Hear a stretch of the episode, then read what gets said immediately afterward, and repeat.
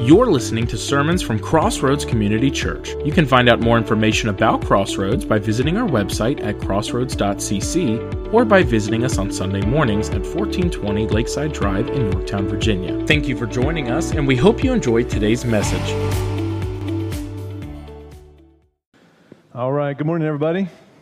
Welcome. So glad you're here with us uh, in the building. If you're online, thanks for joining us too. My name's Aaron. I'm the pastor here at Crossroads, and I'd love to meet you today. Uh, so make sure you come by and say hi. We'll, I'll be out at guest services and would love to talk to you. Uh, also, be in prayer for our Nicaragua team. There, uh, most of them are in Nicaragua. We have a team of 24 uh, that are there right now. Uh, some of them are still on their way, had some struggles getting there, but they're almost there.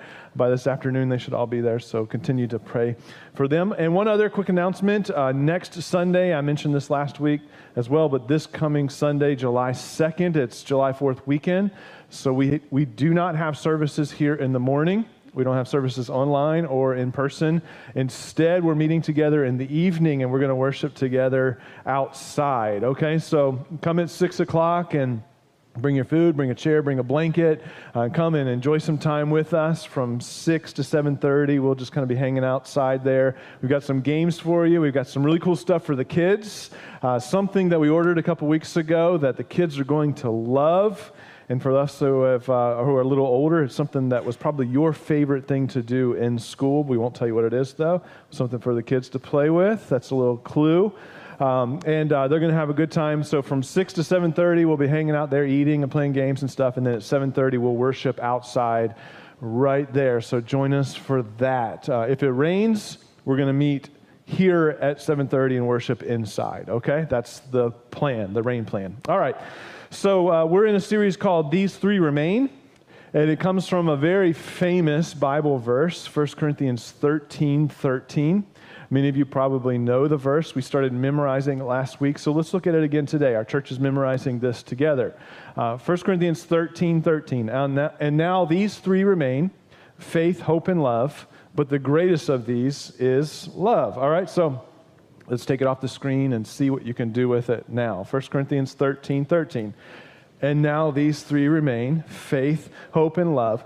But the greatest of these is love. All right, good job, guys. Uh, we're also praying together this prayer as a church in unity. Lord, help people see your love in me and through me. So be praying that, that God would see, people would see uh, God's love in us and through us everywhere that we are. All right, so these three remain. Uh, 1 Corinthians 13, I talked about last week, is a chapter that has a mistaken identity. Okay, it's known as the what chapter? You know what it is?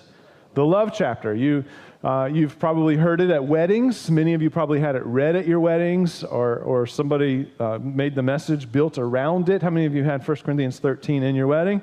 A bunch of you, yes. Uh, you see it on Valentine's Day cards. You uh, if you went into Hobby Lobby, it would be plastered everywhere on everything. Uh, and so it's, it's definitely one of those chapters that we know as the love chapter, but it's a chapter that has a mistaken identity because Paul wrote this chapter and wrote this letter, 1 Corinthians, to a church that was really struggling. In fact, uh, he had been at that church for a good time, like a year and a half. He he, he loved that church, spent time there, and then he went, Paul went off to start some other churches, and he gets word back that things in that church aren't going too well. Here's some of the things that were going on there was division, disunity, uh, people were sleeping around with each other. The worship services were crazy and disorderly. People were screaming over top of each other and interrupting each other. They were arguing about spiritual gifts and saying that their gift was better than someone else's gift or showing off their gift or looking down on others. They were pushing up uh, to the front of the line when they would do Lord's Supper together. So some people were eating it like it was a meal. So uh, someone go up and, and, and uh, to, to go to the table to take a drink of the cup, and there would be nothing left, while others were drunk because they drank so much of it.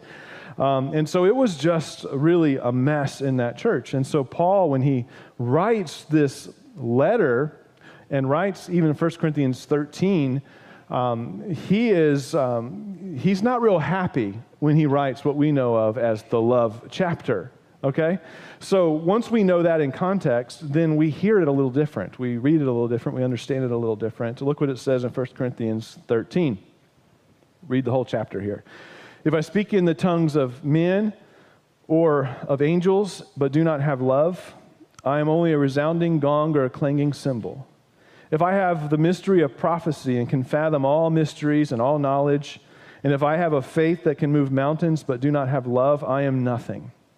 If I give all I possess to the poor and give over my body to hardship that I may boast but do not have love, I gain nothing.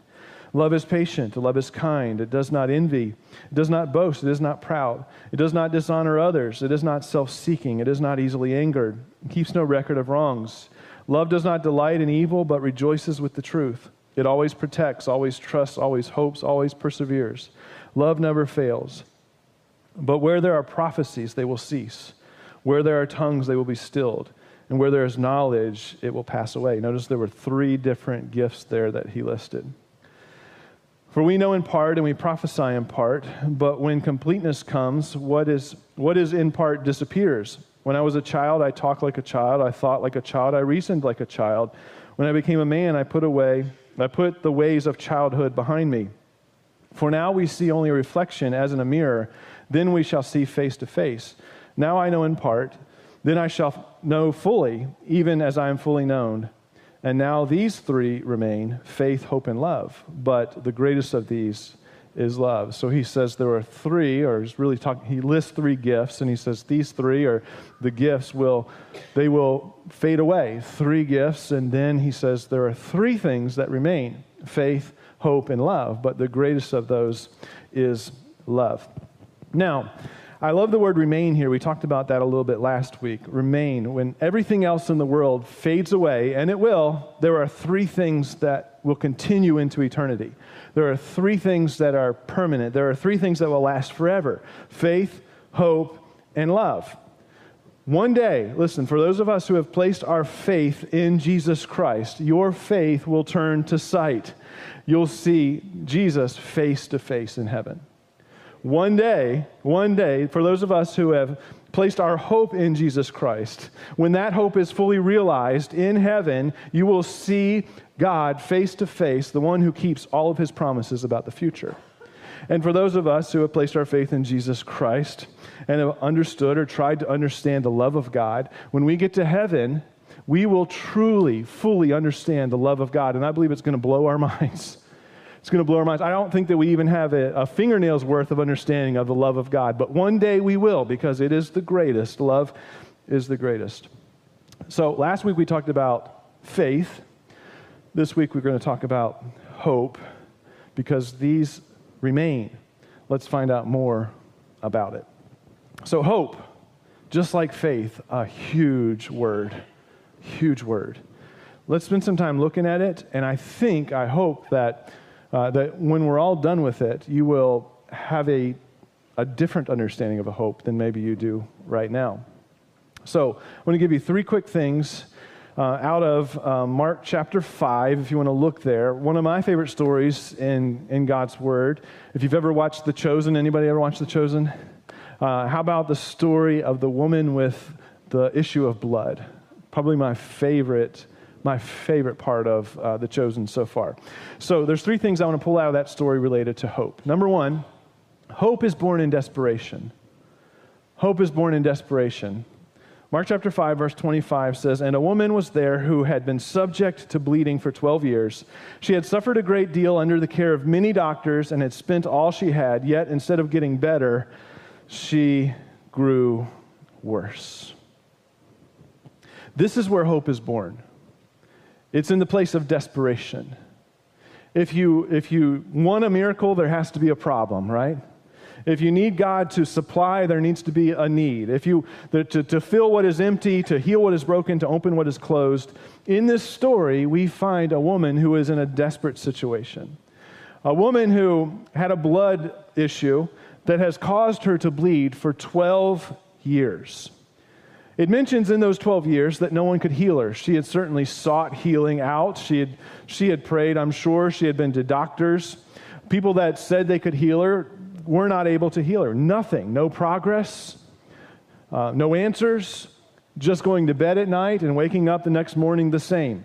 Then going to bed again and waking up the next morning the same. Each day, her desperation increases. Now, everything in this woman's life was affected by this blood issue.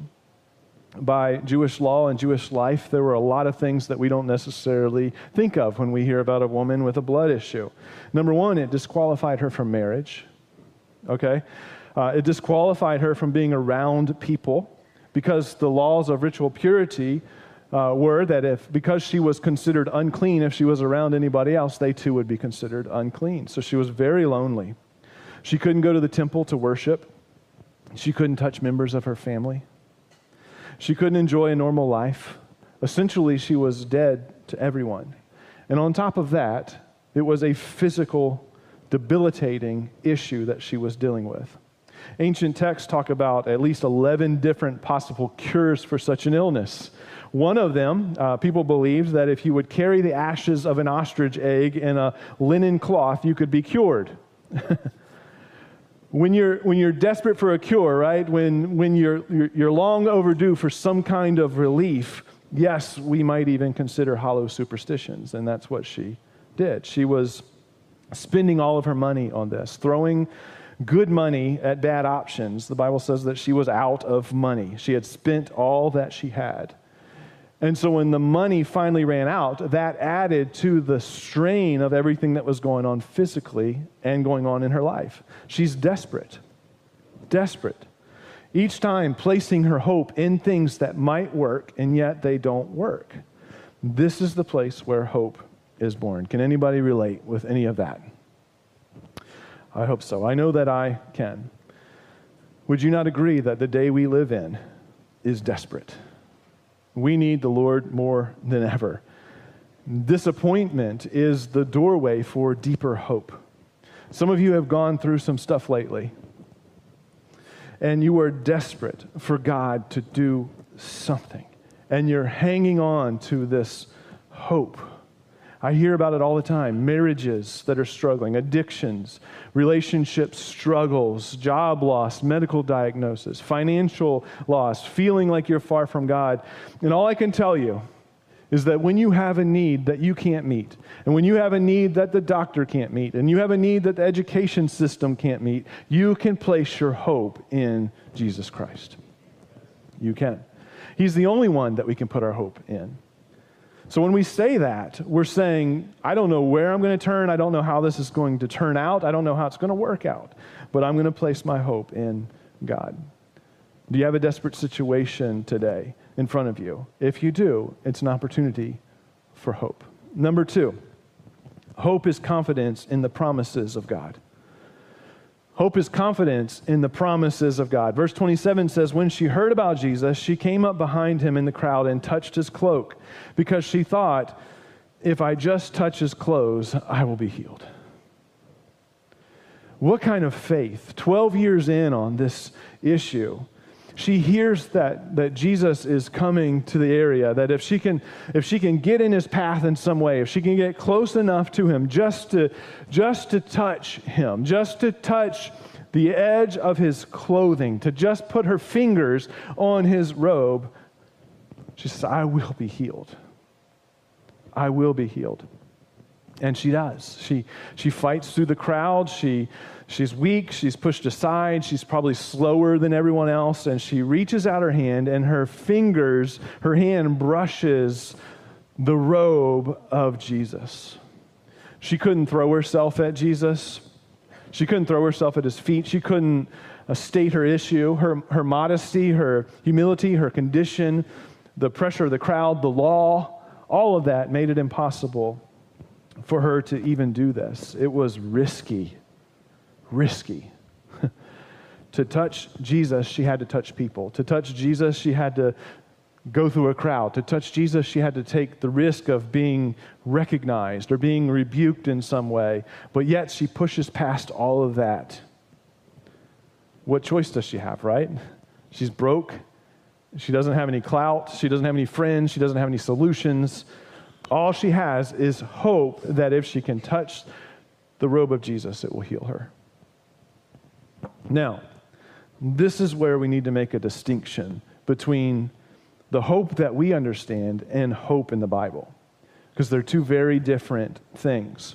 the hope of 1 Corinthians 13 13 is very different, probably, than the hope that, the, the way that you think of hope, or the way that you understand of hope, or the way that I understand hope. It's very different, very different. Hope is this for us it's a desire for something good in the future. I, I hope that I can go on vacation this year. I, I hope that it doesn't rain on Wednesday night when we're trying to do baptism. I hope that I can go to Dairy Queen today after church. Well, that one's going to happen, okay? So i drove by myself and we're going to make that happen. All right? I, I, I, hope that there isn't a long line at Busch Gardens for that, that roller coaster I really want to ride, right? I, I hope that the scan comes back clear. I hope that the chemo treatment actually works. Now, in the English language, hope conveys, actually conveys uncertainty or doubt or the possibility that it's not going to happen. So we say, in English, we say, I hope to go on vacation this year because we know that there's a chance we might not go on vacation this year. I, I, I hope that it doesn't rain on Wednesday night because we've looked at the weather report and it's like a 50% chance of rain. So I hope it doesn't rain.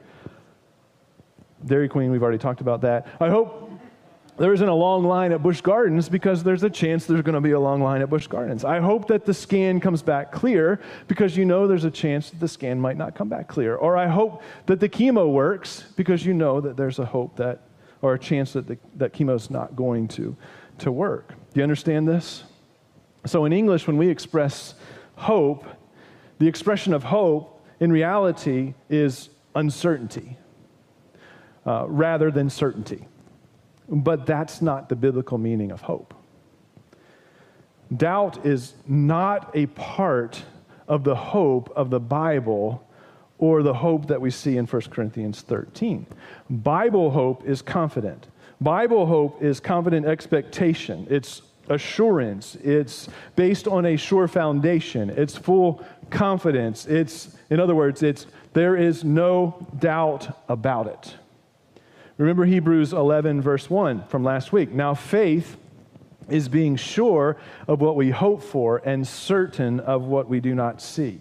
Therefore, Bible hope is a reality, not a feeling. Bible hope carries no doubt. Bible hope is believing that God always keeps his promises. You can take that to the bank. Okay?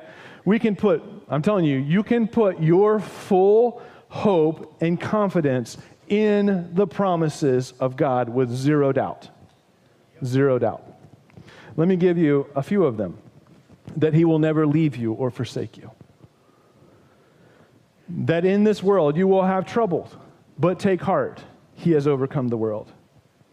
He said, Come to me, all who are weary and heavy burdened, and I will give you rest.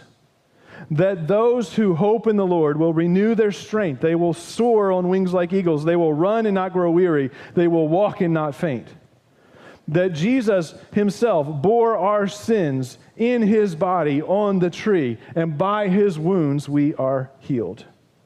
That in all things God works together for the good of those who love him and are called according to his purpose. That no weapon formed against us shall prosper. That if you lack wisdom, all you need to do is ask, and God will generously give it to you. That if you submit to God and resist the devil, he will flee from you that if we confess our sins, He is faithful and just to forgive us our sins and cleanse us from all unrighteousness. That you are loved, that God so loved you that He gave His one and only Son. And if you'll believe in Him, you'll have eternal life. That even though I walk through the valley of the shadow of death, I will fear no evil, for my shepherd is with me that when we are face to face with Jesus, that he will wipe away every tear from our eyes, and death shall be no more. Neither shall there be mourning, nor crying, nor pain anymore, for the former things have passed away. That Jesus is the resurrection and the life, and that those who believe in him, though they die, they will live. And he that lives and believes in me will never die. You can take those things to the bank, God's promises. Put your full hope and confidence in them, no doubt about it. Now, sometimes, and I hope that we get to ask this question to people on Wednesday night when we're walking around at the beach. Um, maybe a question you need to think about today. If someone says to you, if you were to die today, would you go to heaven? And if your answer to that is, I hope so, I'm here to tell you right now, you can know so. You can know so. Because hope has a name, number three, and his name is Jesus. Hope has a name, and his name is Jesus. Look how the story ends here, verse 29. Let's read it through to the end. Immediately, her bleeding stopped, and she felt in her body that she was freed from her suffering. At once, Jesus realized that power had gone out from him. He turned around in the crowd and asked, Who touched my clothes? You see the people crowding against you, his disciples answered, and yet you ask, Who touched me? But Jesus kept looking around to see who had done it. Then the woman, knowing what had happened to her, came and fell at his feet, and trembling with fear, told him the whole truth. He said to her, Daughter, your faith has healed you. Go in peace and be freed from your suffering. I love how the story ends. The, the woman who had endured suffering and failed medical treatment and loneliness and shame, all of that is now left to the imagination. Where everyone else failed her, Jesus succeeded. This long standing issue was healed immediately, and she is now free of her suffering.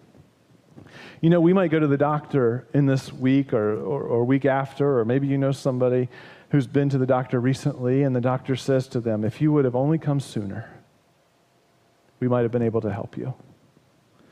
But aren't you thankful that Jesus, we can come to him late and he can still heal our hearts? I'm thankful for that. So Jesus feels this power come out of him, it says, and he asked the question, Who touched me? And they said, Jesus, basically, who hasn't touched you? It's crowded. Everyone's pressing in on you. And Jesus knows that there's something else going on. And he locks eyes with this woman, and she falls at his feet and she trembles in front of him. And she tells him the whole truth. And Jesus calls her daughter. I'm sure that meant a lot. I'm sure she had been called a lot of things in her life. Jesus called her daughter, and it was tender and it was just what she needed in that moment, and it spoke right to her heart. He commends her for her faith and tells her to go in peace, free of suffering. There is only one who we can put our hope in Jesus. And hope has a name, and his name is Jesus. Jesus was her hope that day.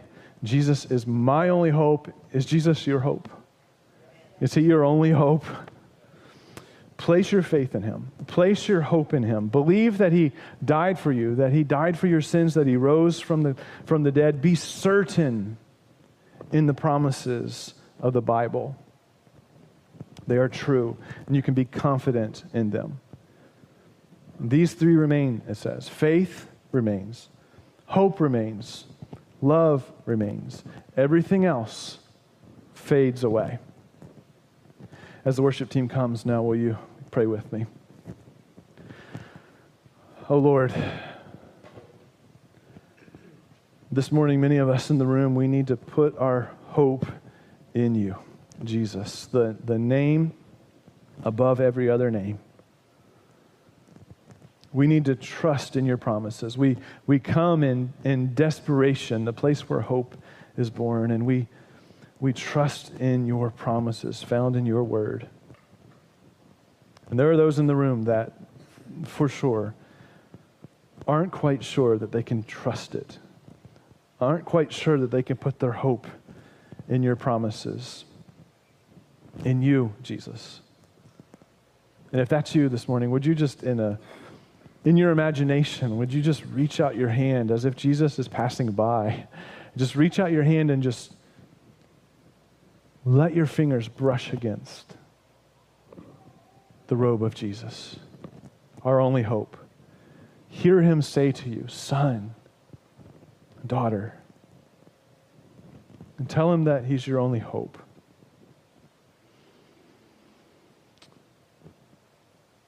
And this morning, if you were asked if you were going to heaven and your answer was, I hope so, let's make that right today because you can know.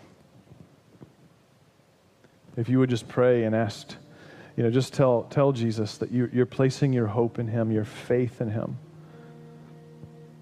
That everything around you has failed. You're desperate. What more desperate place to be than full of sin and nowhere to turn. And yet there's Jesus. Grab a hold of his garment today. Tell him that you believe that he died for your sins. Tell him that you believe that he loves you.